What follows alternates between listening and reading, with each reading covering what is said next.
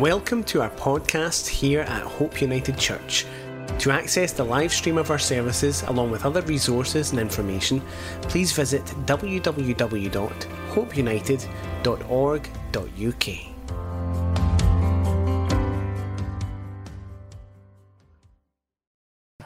Well, we've just started, as we know. I'm saying started, we've been in it for, I don't know, it seems months now we've been in First Corinthians, and we're at the heady stage of nearly at verse 18, uh, which is pretty amazing considering we've been here for months and months. This may go down in history as the longest chapter that I've preached in yet, and we're not quite halfway through, and this morning we're not going to get beyond verse 19 again, even though We've been in 19, 18 and 19. The reason being, of course, is because this is where the foundation is set for what Paul, what Paul speaks to the church in Corinth here over the next three chapters. And uh, having been in Corinth a few weeks ago, just to see that place and see the, the scale of the place and, and to see and walk in the footsteps where Paul was standing and amongst that, it just brings even more to, more to life. And there's no a book in the Bible, there is no letter that Paul's wrote, and there I think there's no more relevant. Of course, all of God's word's relevant, Old and New Testament, but there is little more evidence of the world today than we would see in First Corinthians. It's so parallel to the world in which we see today, and then in turn where the church is going and how then it's trying to win people, win favour. Uh, in amongst the world, and slowly but surely it's, it's robbing people uh, completely of the gospel. Let me read again the few verses in which we will be in just this morning. And uh, 1 Corinthians 1, and really we're in 18 and, and 19, but 17 is the is the is the, the start of this whole discourse where Paul goes with the church. He says, For Christ did not send me to baptize, but to preach the gospel, not with wisdom of words, lest the cross of Christ should be made of no effect. For the message of the cross is foolishness to those who are perishing, but to us who are being saved, it is the power of God. For it is written, I will destroy the wisdom of the wise and bring to nothing the understanding of the prudent. Amen. Praise God for the reading of his word this morning. Well, we continue our journey through this First Corinthians still, as it says in chapter 1, and the subheading is Man's Wisdom Weakens the Cross. And that may seem a bit contradictory. Can man's wisdom actually weaken the cross? Of course, nothing can weaken the cross, but man's wisdom weakens the message of the cross continually. Uh, and that was leading the church in Corinth then into all sorts of weaknesses. That was now the starting, it was starting to saturate the church, not the whole church, but most of it. And history tells us it all, eventually all, as it dissipates into nothing, it's ruins. You know, wouldn't it have been amazing to go to Corinth a few weeks ago and arrive there and it was the same?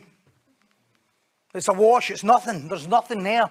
There is literally no, there's, there's about half a dozen souvenir shops here. It's a bit like Edinburgh Royal Mile. You know, the Edinburgh Royal Mile, you walk along, you've got a tartan shop, and then a shop that sells whiskey trinkets, and then you've got a shop that sells uh, Edinburgh Rock, and then it goes back to the tartan again. It's, it's a bit like that. It's just like, there are actually only three shops in Edinburgh Royal Mile. They just all sell the same stuff.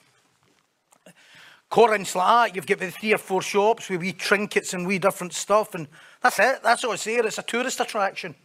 Now, sadly, uh, and that's, that's, that's the end of a church that loses its way in the word. No, we're thousands of years later, but that's, that's the result. It took a lot longer than that for it to dissipate, but that is the end result. And the end result in the, most of the churches that we see, you know, if you go to Revelations and you see the churches, they no longer exist. The church in Ephesus no longer exists. It's not there. It's, it's gone. Uh, even, even, even if you go to Jerusalem, which I've not been, but I'm hoping to go, God willing, if it pleases the Lord. I'd rather say rather than say God willing. I think if it pleases the Lord's better. Uh, you can see where you can see these amazing sites, but they're just ruins now. They're nothing there. You know, they've, they've been they've, some churches have been built on the sites. which is understandable if they're, you know, they're old ruins, but you get my point. But what was happening in Corinth is, is the, the, the, the, the lack of, it's no, it wasn't the lack of the word getting preached at the time, because it would be wrong to say that Apollos was not preaching the word, or Priscilla and Aquila, who was there, although they moved on to Ephesus with Paul. It, it would have been wrong to say that it wasn't preached, but it was how they were starting to hear and where they were listening from. And it was starting to cause division. The division was no the cause per se. Division's never the cause. Division's the result. Division is the result of the word not getting preached. It's not the cause of the word not getting preached. There's division, so we'll not preach the word. It's not that. It's we're not preaching the word, so there'll be division. It's the opposite.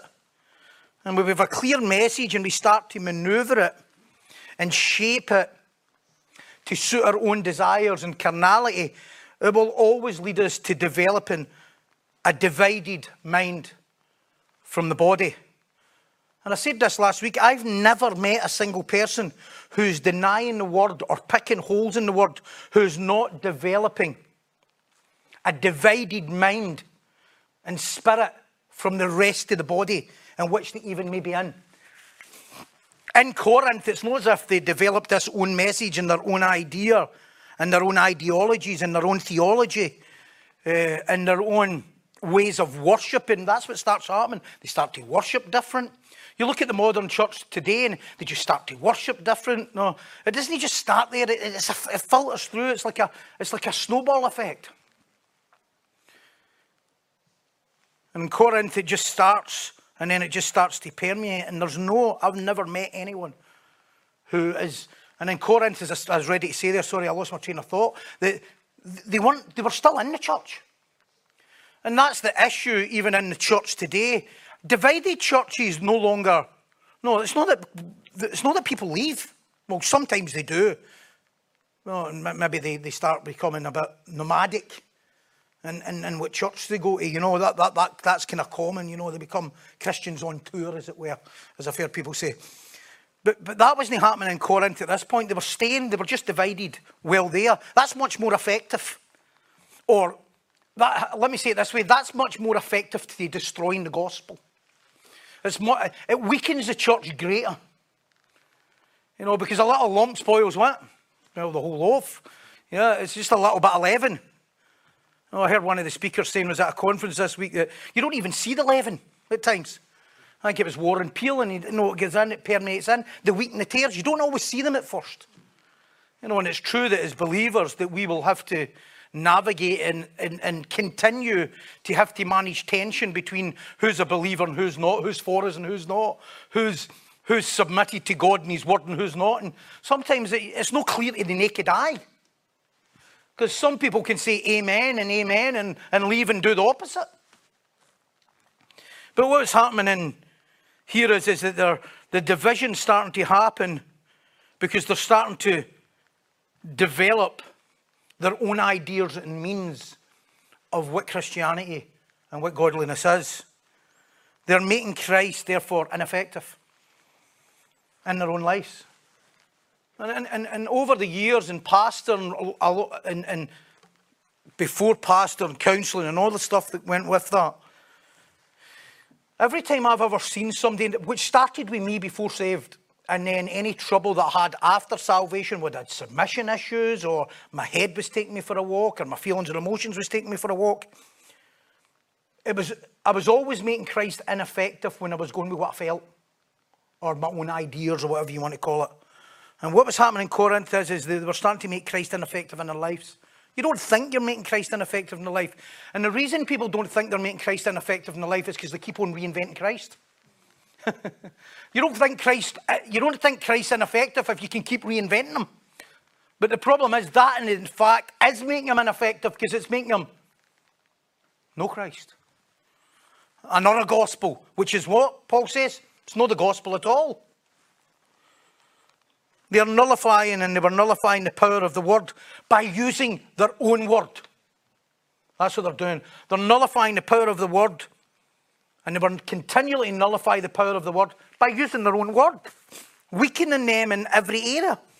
As I said, I was at a conference this week in Newcastle, and it was it was a uh, Westminster Reformed Seminary. Some see when you get into all this, there's too many names. Westminster Reformed Presbyterian. There's Pres- I'm not Presbyterian, but they were Presbyterians, and uh, it was a wonderful conference. I have to be honest and say it's one of the best conferences I've been to as far as hospitality goes.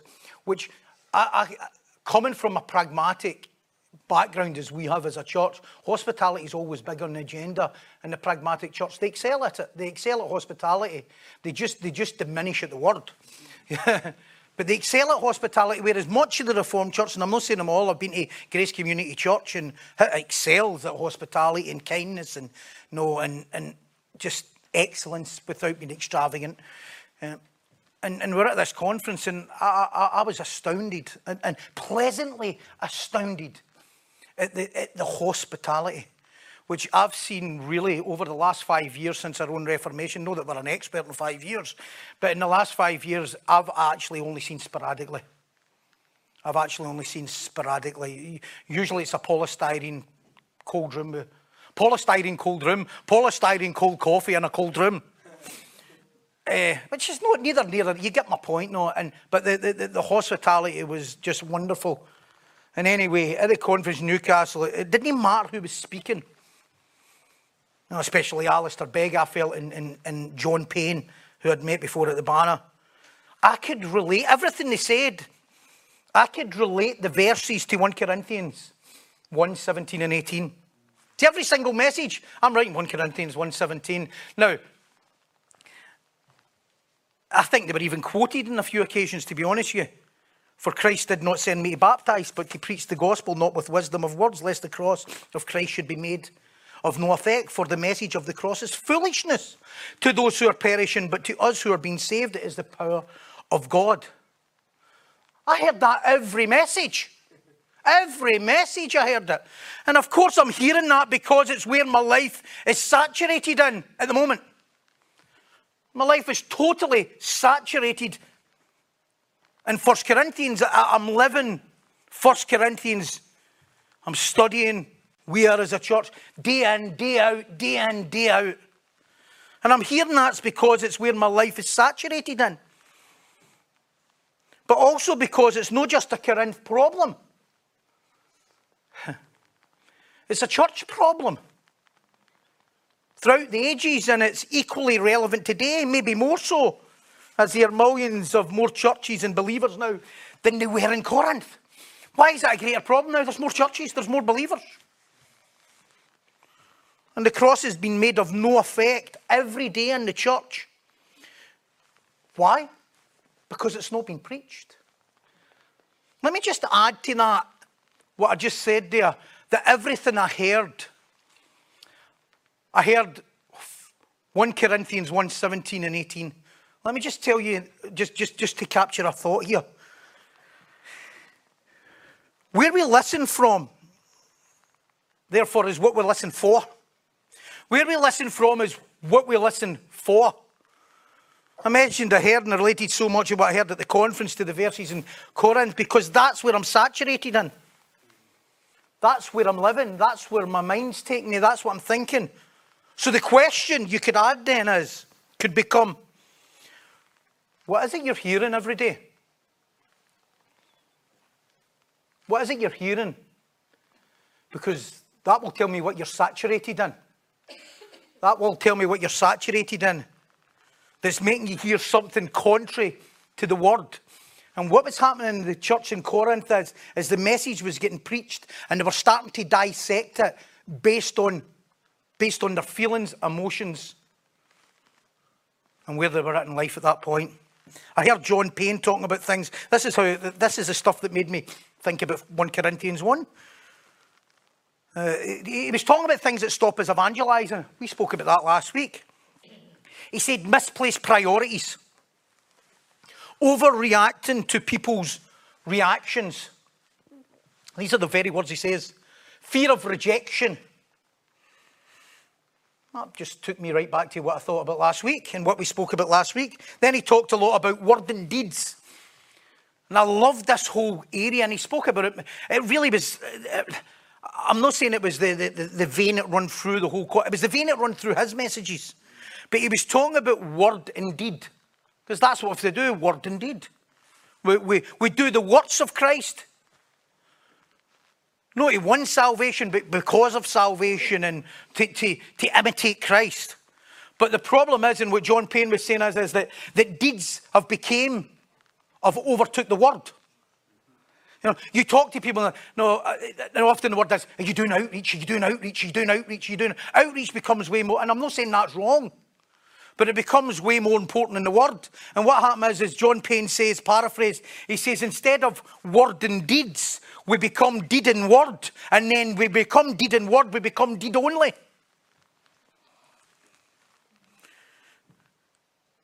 And what he was saying is, is the exact same as what was happening in Corinth. What Paul was warning them is, is that he was saying the church is transferred from preaching the word to simply doing deeds and kind acts and meeting people's needs. Now, I was talking to John Payne privately, and, and he was saying this, and we were sharing these thoughts. And he was saying, you know, none of us would deny who helps people. You know, you, you would never say, you know, if your son or daughter or mother or father or somebody was sick, you wouldn't go to the, the surgeon and say, you know what, if you're not preaching the word, I don't want you to help them. So we're not saying that these things don't matter. We don't care. But let's not call it the gospel. It's not the gospel. It's no preaching the word. Those things are good, but they're not the gospel. They're easier to do almost, aren't they? You're not going to be offended. People are not going to be offended by buying them a pizza. Well, they might be, I don't know, it depends what diet they're on. But predominantly, they'll not be offended. You know, they're, they're, they're not going to think you're a moron, moronic, which where it talks about the, the it's foolishness, the Greek moronic. It's, you're a moron. They're not going to think you're a moron for buying them chocolates, but they might think you're a moron for preaching the gospel. No, they won't. Them who it's foolishness to will think that. They think it's good, but they're know the gospel. They're easier to do because they make you feel less ashamed, less isolated, less ostracized. And he's, he's talking about these things. I'm taking notes and I'm going, 1 Corinthians 1.18. As he talked, I was again reminded that everything that we spoke about and how the words became other things. I wrote two things when he, when he was writing. This is the first one I wrote, and we were, I was talking to him about it. It says, Other people's needs, wants, and desires is one of the great stumbling blocks and distractions to us stopping sharing the gospel and staying on subject. They cause us to start to feed people's wants and carnal needs and stop us sharing the gospel. When we do that and continually do that, the issue is, and this is what I wrote, the deeds become the gospel to the lost. And anything other than charity, acceptance, and flowery love, I've not wrote that, but I've added it there, is now ungodly and not the gospel. And this is what's happening in the world. You look at the modern world today, everything's Christianity in it. I heard, I heard Piers Morgan. I mean, if there ever somebody that needs saved, it's him. But according to Piers, he is. Do you know why Piers is saved? Because he said a kind word to somebody. He said a lot of unkind words. See, when somebody like Piers thinks he's saved, you know you're in trouble. Well, you know he's in trouble.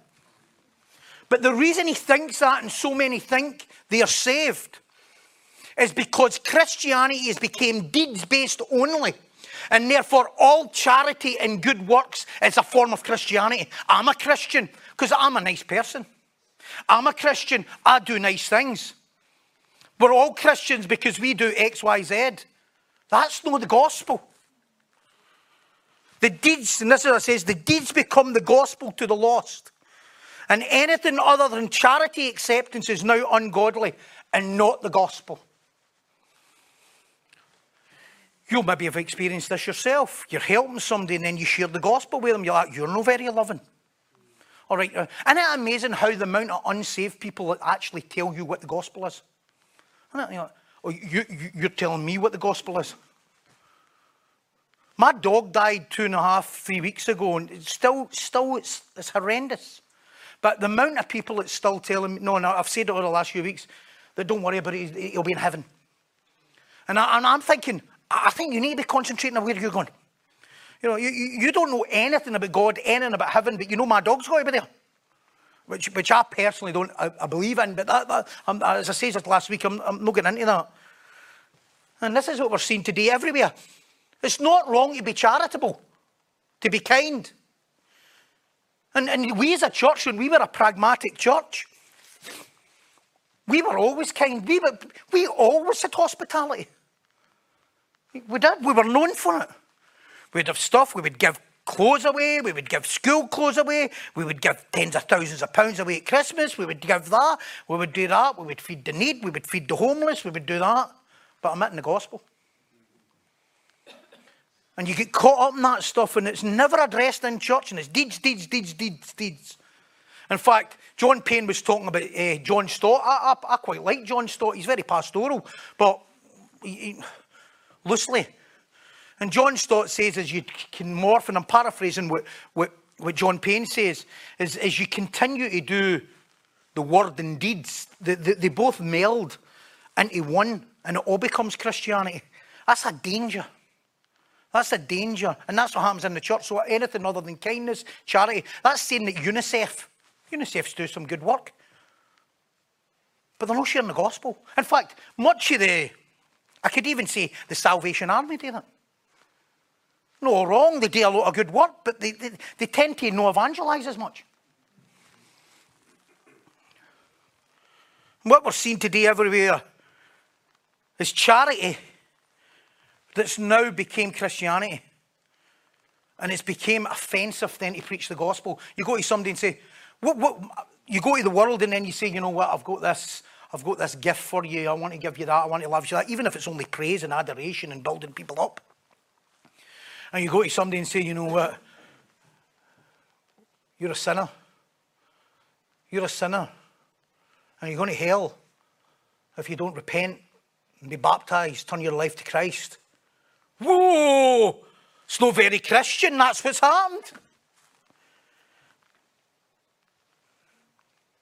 What's happened in society is kind acts and charity has become the truth. It's become all that Christianity is. And therefore, everything's Christianity, including Piers Morgan. Really? Really? And then when you bring the word to the truth, the word and truth to people's life, they're hopeless sinners, desperate need for forgiveness, desperate need for a saviour. It's frowned upon and called unloving, judgmental, and unchristian. This is happening every day in our society today. If I don't accept a man who says she's a woman, I'm no loving. If I don't accept a wee boy that says he's a wee girl, I'm unloving. Uh, that's, what, that's the way it's going. If I don't, if I don't, if I don't bow my knee every time, every every time I go in a football park, I'm no loving. Yeah. If I don't put a Ukraine flag out, where's the love? That's what it becomes, and it's saturated in every form of life, and that's called real Christianity. But what it's created is a deeds. This became the gospel, which makes what we preach actually more necessary, but more than that, more challenging. Now, anyone who does a remote kind act sees himself as a Christian. John Payne talked, he kept relating it to the church in Corinth. I kept relating it to the church in Corinth. The point is, your desires and focus start to guide your thoughts. And Corinth, Paul's message was being distorted due to where they were living from. And that in turn was dividing them. If you feel out of sorts or divided, or indeed divided among in the body, it comes to where you're listening from and what you're listening for. Warren Peel in his sermon says this, and I might have missed a couple of words, but it's as close as I could get it as I was writing it. We think preaching doesn't work because we think everyone should be saved. And when we don't see salvations, we think we need to alter our approach. End quote.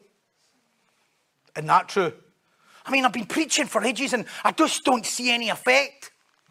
We're not getting the crowd in, especially if numbers is all that matters. I heard the guy saying numbers matter because people matter.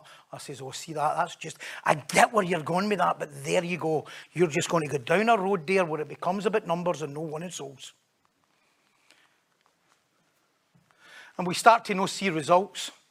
This is what happens in the church all the time. So you go, we're going to have to adapt. Think of the Church of Scotland. We're starting to know see results. We'll adapt. What's happened? Nothing. Became totally ineffective. We think preaching does, and, and, and what happened in the mega church, but there almost, there's almost no mega churches in Britain anymore. Mega churches died during all the carry on in the last couple of years. Mega churches died because when the church couldn't open, people left, and much of them were social Christians anyway and never come back. There's almost no mega churches. This is why you see a lot of pastors who are hired hands who have fled and no longer in the pastoral ministry. In the last couple of years, there's so many who've left and no longer in the pastoral ministry because see, when trouble came to their door and it became a difficult thing to preach the gospel, it became difficult. They're hired hands because they're celebrity pastors and now they've left to go and start their new thing and left the congregation. Rather than starting again with the people who were real believers and seen it as an opportunity to get back to the Word of God, they've just fled hired hands. The first sign of trouble, they fled. Do you know who stayed? My sheep hear my voice and will hear no other. True believers. So Warren Peel says we think preaching doesn't work because we think everyone should be saved. And when we're not, and when we don't see salvations, we think we need to alter our approach. That's what happens. But yet, when you look back in history at the great men and the great missionaries around the world, they preached for long periods of time without any salvation. Do you know who preached for long periods of time without any salvation, just in case you're wondering if you're a failure? Paul. Paul. Paul preached in Athens and but for a few. Hardly to get saved. To the point of view that he was discouraged, that God spoke to him and then told him, Don't be discouraged because there's many in this city, who, many in this town who are for you. That's what he spoke to him when he was in Corinth. Because Paul was discouraged with the lack of salvations and the lack of change and the lack of transformation in people's lives. But do you know what it never done? It never made him change the message. He just ran his race. And you read this time after time after time again. And we missionaries or in the world. I remember reading about a missionary. I forget his name. He was in uh, Mongolia. Do you remember his name? No. They're a Mongolian missionary, and he was there for years in Mongolia, in Ulaanbaatar, in that area, preaching the gospel week in, week out, year in, year out, year in. No, no salvations, apart from a couple. I think he was here 20, 30 years, no salvations. And then he died. And then after he died, no word got out that he died, so another couple of missionaries knew him went over to Mongolia and went over, boom, they were like a revival as hundreds of these people were saved. And the, the new missionaries then says, this guy preached, I can't remember his name, he preached for years and years and years and years. No salvations. Why now? He says, this is what they said, and I'm paraphrasing what I heard. He says, well, he preached week in, week out, week in, week out, that to die is to live that when he goes, he goes to eternity to be with the Lord. He says, so we decided to just watch him all the years. And as we watched him living over these years, we just seen the joy as he died. And we thought, he must be going to heaven and now get saved. He never seen the salvations. But he never changed the gospel. And that is a challenge to us in, in this community, in this city, in these towns, these villages, at this time that we don't start adapting the message to suit what the crowd are desiring. And Paul is Paul said it regularly, told Timothy. Alistair Begg, I'll go to the Timothy bit in a minute. Alistair Begg quoted the South African theologian David Wells. This is what he says. How true is this? When he said this, we look for a God we can use and not obey. End quote. Is that not true? We're looking for a God who we can use, but not obey. Is that not the modern, is that not the modern charismatic Pentecostal church right there in a sentence? Again, that very quote drew me to the church in Corinth. How true is that in the church today? How many use God or attempt to use God for their own gain? They distort the word and turn it into man's words, man's wisdom, in order to go where they want to go and do what they want to do. It's not God's word that's guiding them, but their feelings, emotions, and desires. There's a very, very slippery slope that we would find ourselves on as believers when we start to create the internal, create the internal voice of God to guide our feelings and our desires. When I was away at the conference last week, I walked, walked into the sauna. They tell the sauna in the steam room, and I walked into the sauna. I don't know if this ever happens to you. And, I, and, and this is a side, this is not the, the, main thing that I want to talk about. It just came to my mind. It, eh, you ever notice that sometimes the greatest opportunities to present the gospel comes when you're least prepared? I was like, I was so not ready. Because I'm just going into the sauna to chill. I'm not expecting a guy to be there to hijack me with theology. I just was not ready. And I'm just getting into the sauna, quite the thing. I'm chilling out. And the next thing I get GBH'd with a Pentecostal Christian who was really wanting an argument. And I, and I was like, and I was so well prepared and I actually wrote notes later. I was like, you need to be more. You? And I, I, almost think it's God's way of telling us, you better be prepared all the time. Even going to a sauna, you know, well, it's my time to chill out. I'm just chilling out in the sauna. I don't expect to get in there. And you, you open these sauna doors, you don't know anybody's in in the first place. And you just get in, you sit down, the guy, hello, oh, hello, hello. That was fine, that's fine. I, am not looking for a debate, I'm not looking for a conversation. I don't want to know anything about the guy. I, I, I want to be totally unchristian. I'm not even acting like a Christian in any way, shape, or form. You know, and, and if you're anything like men, women tend to ask this. It's just, i have just observed this. Women tend to go, You married any kids? Women ask that. Men never ask that. Men always ask, Where are you from? What do you do for a living? We get right down the business road right away. We don't want to know. We're, we're trying to measure how successful you are. Often. So I walked into the sauna and said hello to the guy, and then he says, What do you do? And he was, he was very he, he was very tense. And I said, I'm a minister. And then he started to interrogate me. Um, quite angrily, I thought. And then he says, I'm a Christian. And asked where, and I'm telling you, I'm underprepared. I'm, I'm, I'm underprepared here. I, you know, you know the conversations you go back and go, if I had to start that again, this is what I would have said. And we've been talking in prayer meetings about being a tender-hearted high priest. no, and, and, and I'm now getting hijacked with his agenda. And he said he was a Christian and asked where, and he said, I think he said the Isle of Bute. And then he said he was in another church, but God told him to leave. And they're now waiting on God to tell them what next. That's how the conversation went. And at the moment, then he says, at the moment, God's not saying anything. I've had conversation after, I've heard this conversation hundreds of times. And at the moment, God's not saying anything, so we're not doing anything. That was, that was the conversation. So I says to him, How do you know it was God that was speaking? Oh, and you can imagine that, that was like red rag to a bull. That was, that was cue. Let's up the ante and abuse here. You know, he just, he just went to another level. I says, How do you know it's God that's speaking to you and know your feelings? He says, God speaks to me all the time to encourage me. And I'm thinking, I never said this, and I'm saying, Jesus dying on the cross, I was dead in my sins and trespasses. Jesus died for me that I might live. It's all the encouragement I'll ever need. And I'm not saying that it's no good to be encouraged at times. So, anyway, which was strange that he says that because his posture looked anything but encouraged. To me, he just looked angry and demented. That's what he looked like. He looked lost to me. I said to him, I think it's, don't you think it's better to trust the word than believe God's speaking to your feelings?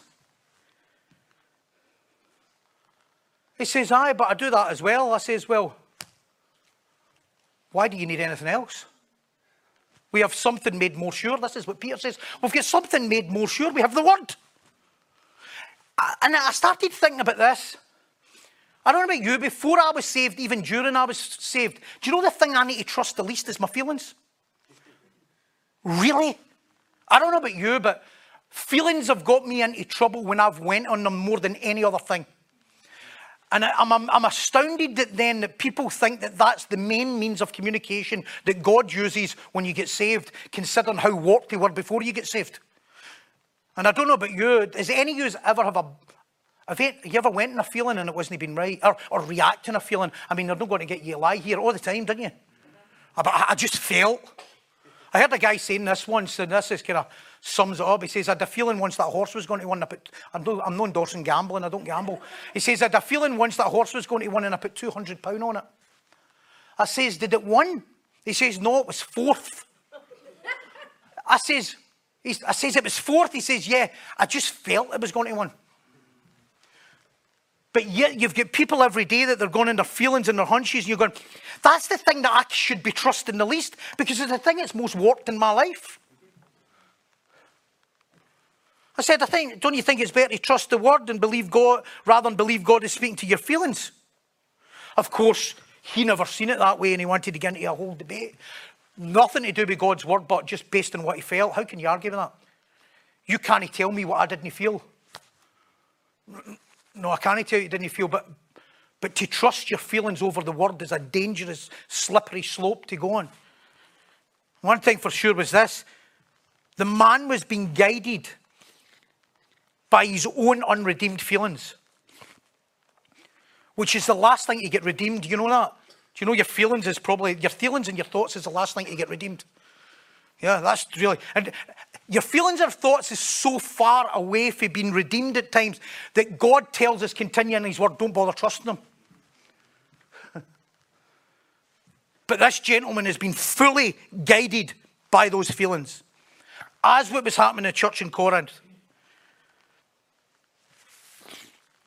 And the reason I know that he was totally being guided by his feelings is because he was doing things which was the exact opposite to what God's word was saying. And the moment we get saved, we're asked to what? Deny yourself. What? Our selfish ambition. Pick up our cross. Follow me daily.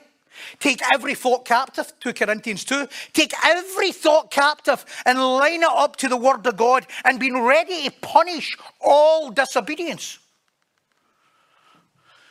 Well, when I go with my feelings and my emotions, I ain't punishing disobedience, I'm running with my disobedience. I've yet to meet a believer who's guided through life by their feelings and not the word, that is living peaceful. This gentle certainly wasn't, and I pray for him. Peaceful, joyous, wise decision making, fruitful life. Who are living their life based on their feelings. Even if you just capture that thought and ask yourself when you run with your feelings what often happens. It never ends well, does it no? It rarely ever ends well. It's insane to think that your feelings are sanctified more than the word. That statement alone is worth the admission money. it's insanity to think that your feelings are more sanctified than the word. My feelings are not more sanctified than the Word, they're the most worldly thing about me. It's insanity to believe that your feelings are better guide than the Word of God. It's totally futile, with no result, hopelessness. To walk your Christian walk by being guided by the most trust, untrustworthy, unreliable, and untamed thing you have before you get saved and at any given point, still the most untamed, uncontrolled, ungodly thing that you have. There's nothing more ungodly. It's, it's like the remnant that we keep having. This remnant that, that's still in our life, our unsanctified life, is our feelings and emotions. But yet, that's the thing that many Christians live their life by and feel that God's guiding them by.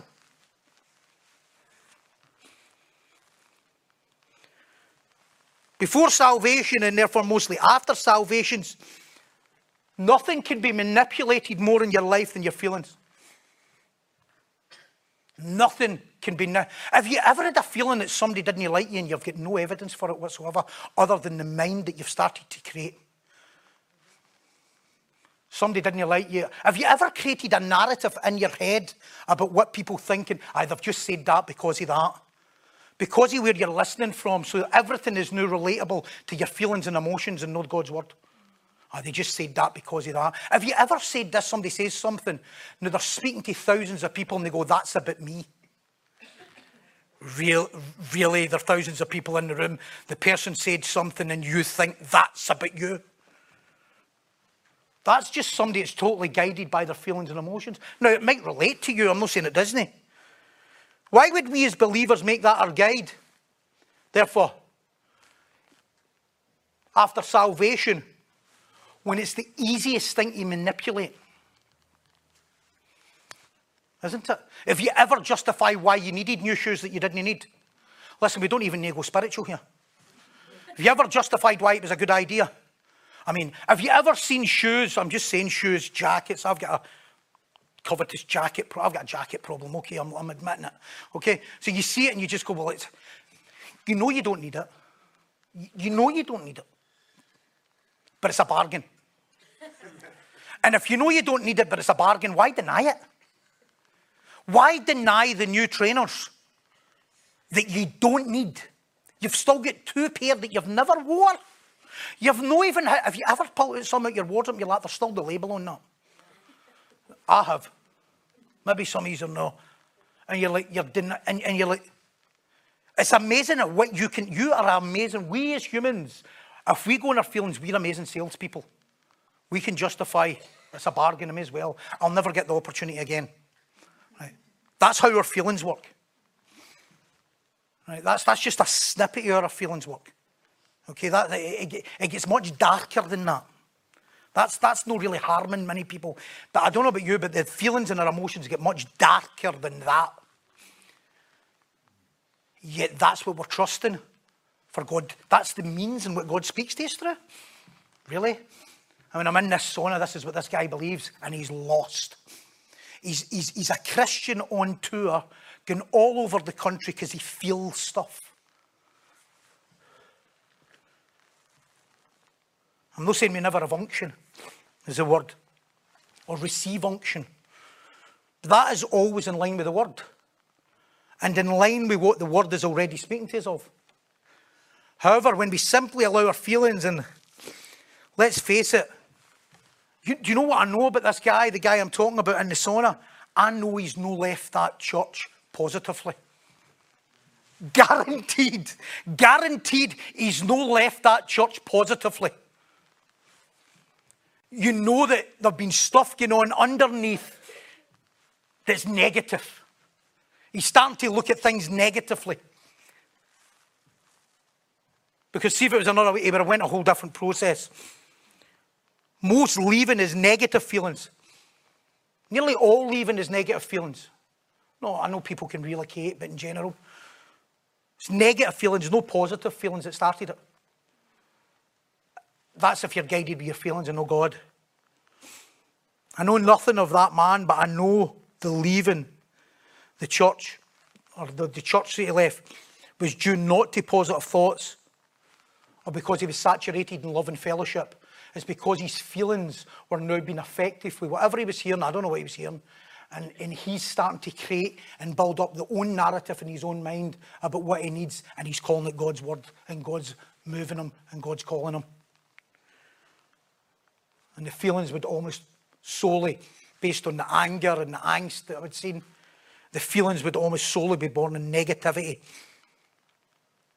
division, and separation, criticism. And above all, above all, this is where feelings that guide us the wrong way are mostly born in rejection. The feeling of rejection. How many twist God's word and what they hear and rejection. And flesh and unction is no here in the flesh. But the spirit, And it's really negative. I'm saying it's, it's really negative. Really negative. I don't know about you, but my feelings are way too negative for me to trust them. That's the great danger that you listen to self. It's perishing, it's destroying, it's utterly futile. Yet throughout the charismatic and much of the Pentecostal movement, it's used as a spiritual sat nav every day. That's a spiritual sat nav. That was my spiritual sat nav. And that sat nav is connected to the least stable part of you. Why would you connect the spiritual sat nav, as it were, to the least stable, balanced part of your life for guidance? That's insanity, isn't it? Why not just connect what God says to me to the least stable part, to the least sanctified part, to the part of my life that's actually holy at times, holy W, holy, unruly.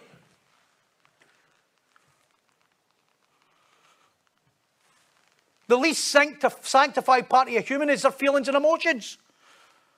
Why would that be my spiritual sat nav for guidance? Feelings and emotions is where my carnal desires is fed from. All carnal desires are fed from feelings and emotions. And then they go in and justify their actions.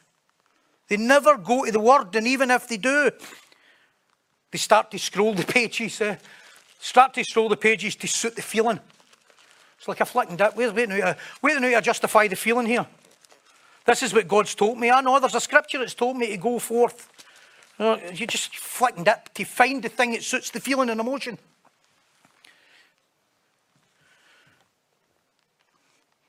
That's not the Holy Spirit working through the Word. That's us working and attempting to manipulate the Holy Spirit into our desires. Paul warns Timothy this in order to stand firm in the word. This is what he says to young Timothy. 2 Timothy 4 3 to 5. And I'm sharing this is because this is the exact mindset that was starting to go on in the church in Corinth. 2 Timothy 4 3 5. For the time will come when they will not endure sound doctrine, but according to their own desires, because they have itching ears, they will heap up for themselves teachers and they will turn their ears away from the truth and be turned aside to fables, stories, fantasies. But you be watchful in all things, endure affliction. endure affliction. Isn't that so unchristian in the modern world? What do you mean endure affliction? It's not about enduring affliction. It's about God getting on board my dream. It's, it's really the new buzzword, isn't it? That's it. It's God It's God obeying you? No, you obeying God.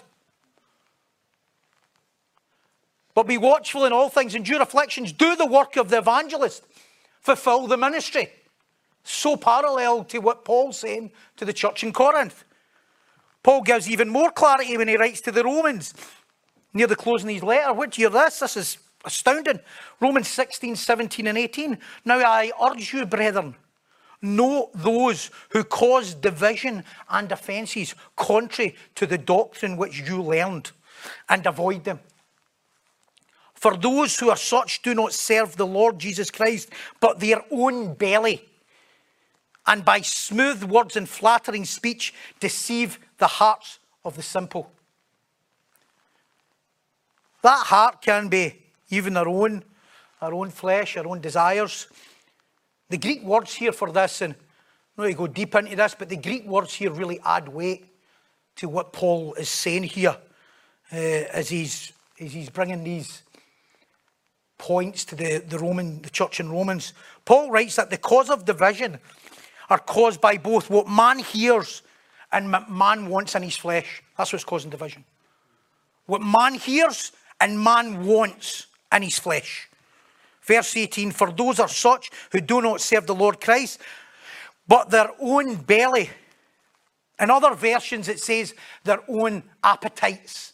They're not serving Christ, they're serving their own appetites, their own wants. The Greek word is koileia, koileia, and it means, it means in your innermost parts, or even better, your innermost thoughts and feelings. Your innermost thoughts and feelings. Paul continues in the verse, and by smooth words, flattering speech. These smooth words can be your smooth words. They don't need to be somebody else's. We can speak smooth words to yourself to justify why we're doing what we're doing. By smooth words and flattering speech deceives the hearts of the simple, he says. Smooth words and flattering speech, it's Christoiologia. or you would pronounce it Christoiologia. And it, really means to stimulate and to make plausible what you want. That's what it means. Have you ever made plausible what you want? Just to justify why you were feeling what you were feeling. I'm justifying why I'm not being kind. I'm justifying why I'm not being loving. I'm justifying why I'm not submitting. I'm justifying why I'm going after that thing. Christoiologia. I've made it plausible so that I can continue to pursue it. That's what feelings and emotions do. The next word is flattering speech. It's quite similar, but you pronounce it eulogalia, and it, it means it means to be artfully adapted. You artfully adapt it to captivate the hearer. If you think of the modern pragmatic church, they artfully, if you think of these guys like your Steven Furticks, how they, they artfully captivate people by their words. They've, they've got artful captivation, and what it does is it stimulates right into your desires. It speaks into your wants, it speaks into your wants.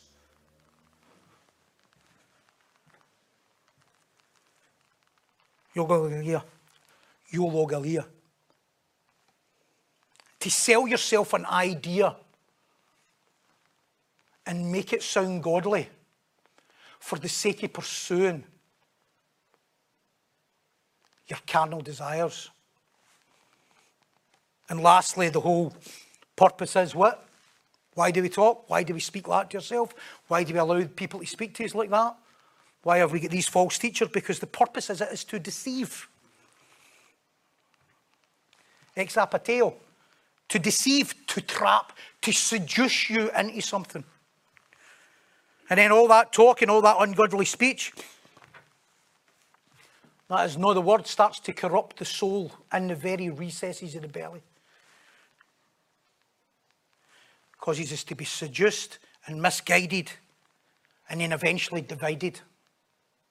That's what's happening in the church day in, day out. Well, it's what I feel. No, I, I know I'm a man, but I feel like a woman. And, it's just how I feel. You're telling me I'm not allowed to feel that? No, I, I, think it's okay to feel that, and that's, that's entirely up to you. It doesn't make you it, though. I know you feel, man, I feel like a woman.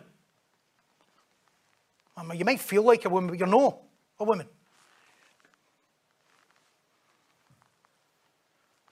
You know, see, see the way that's going? See what I just said there? That'll be a criminal offence soon. That'll be a criminal offence. If Keir Starmer gets in, that'll be a criminal offence, what I just said there. They'll be working towards that being criminal. Because that'd be classed as hate speech and no truth. That's what that's going to come. That's what's going to be. That's, that's hate speech right there. That's hate. That's unchristian. That'll be classed as unchristian.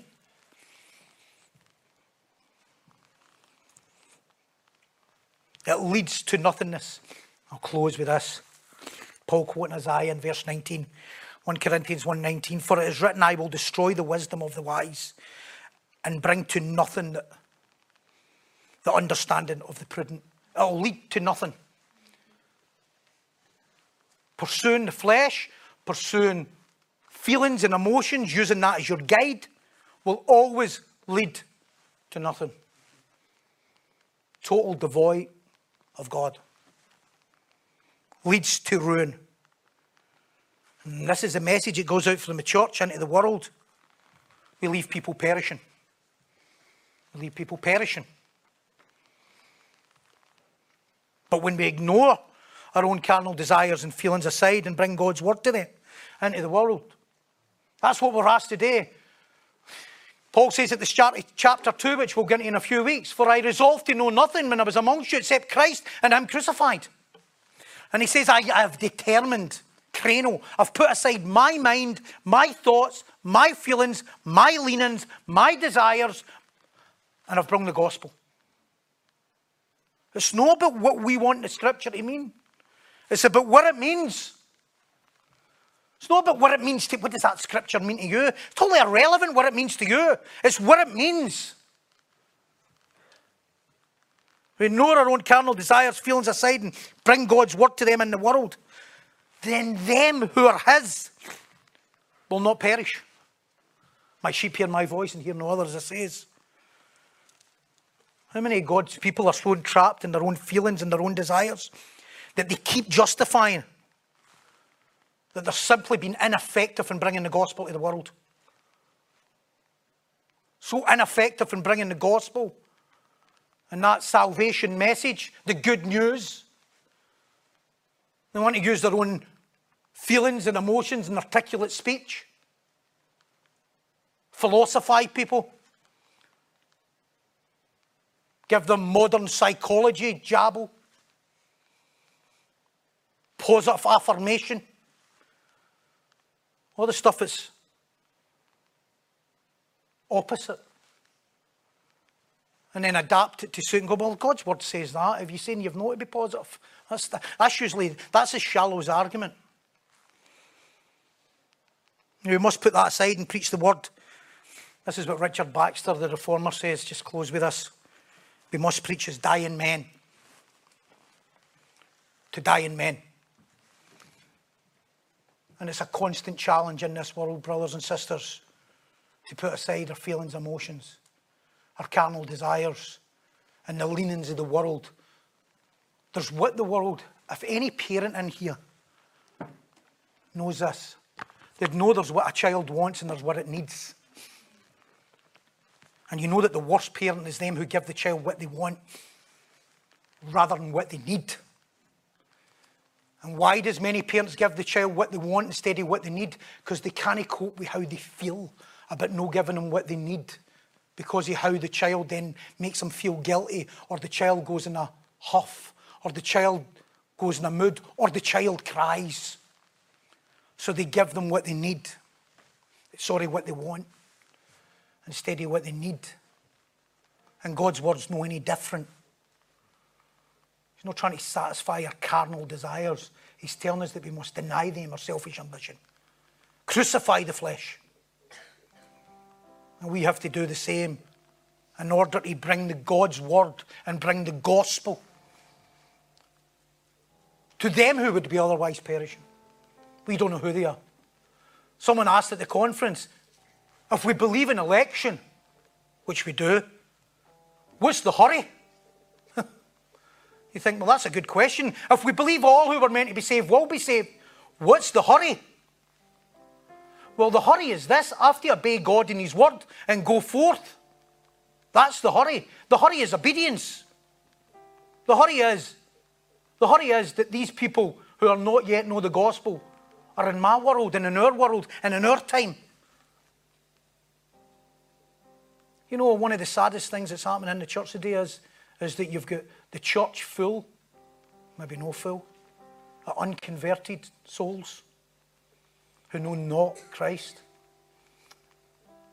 And equally sad is you've got the church with many converted souls who are not being equipped and discipled to go forth and make more disciples.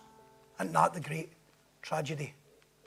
And it all starts with us creating our own gospel in our own mind, which leads to division rather than unity. Amen. Thank you for joining us for our podcast here at Hope United Church. If you'd like to get in touch or for any more information, please visit www.hopeunited.org.uk.